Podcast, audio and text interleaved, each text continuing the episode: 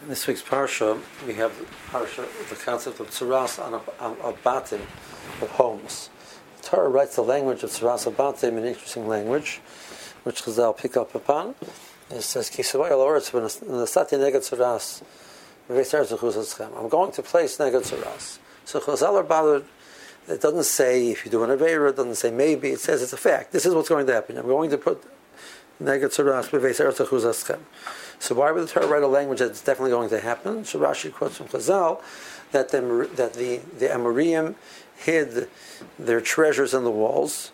The Jews would not necessarily know to break, to break open the walls and to find the treasures. So the Russian put a tzaras there, and the, the Jew was therefore forced halachically to break into the walls, and by doing so, he found the treasures. The Zohar takes it a step further. He sees that Reb Shimon ben Yochai, Reb Shimon, is bothered by that. The Torah says that the process you have to take out the stones and put new stones in. When you rebuild, after you destroyed the house, you can't use those stones anymore. So why can't you use those stones if the main the purpose is just to find the treasures which are hidden? Take the stones out, find the treasures which are hidden in the walls, and rebuild the house using the same stones. But the Torah does not allow him to use the re, rebuild with the same stones you must use something. You must start with brand new stones, fresh from the ground. Um, so why is that? So the, the therefore the Zohar understands that this is a totally different issue.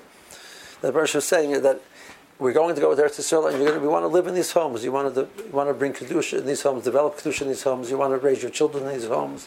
These homes are contaminated with tumah, not the tumah of tzaras, the tumah of what the Marim built into their homes.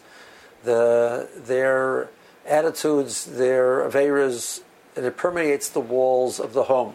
You find the person is nifter, and the Torah says, who's going to be made against him what I did privately? The Evan Mikir Tizak, the, the Avonim witnessed what happened. And they will scream out from the walls, and they will scream out in Shemayim, and they'll say what happened. So the, the Avonim witnessed that. And the Torah is saying that you want to build a home of Kedusha, you can't build it on a foundation of Tumah.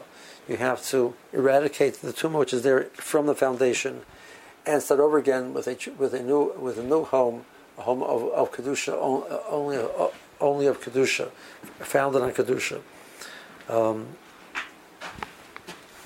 obviously, once you understand that, the applications of, the, of that are myriad. Another example that you have in uh, the Gemara Bava the Gemara says that. Um, went out to, to, to, make sure the Torah was not forgotten in Klal Yisrael he went out to the the cities of Klal Yisrael and he saw the children needed to be, be taught Torah. So what did he do? He planted flax and he used the flax to make the threads to sew the Sefer Torah, and he made uh, the or the swarm that they used, and he and he went and he was ma'abed aros why can't you use ours which are moving already? We're not talking about a Sefer Torah. We're talking about the Megillas that they used to teach the children. Why do you have to plant, the flax? Everything had to be starting out with, with, with fresh, with kedusha. You couldn't use that which was already uh, made, not for this purpose. You want to make it starting fresh, starting perfect. Um, that's our avodah we have with our children. It's avodah we have as adults. Um, that sometimes we start building on something and realize that the foundation is not as strong as it has to be. Sometimes you have to eradicate the issue back at its roots.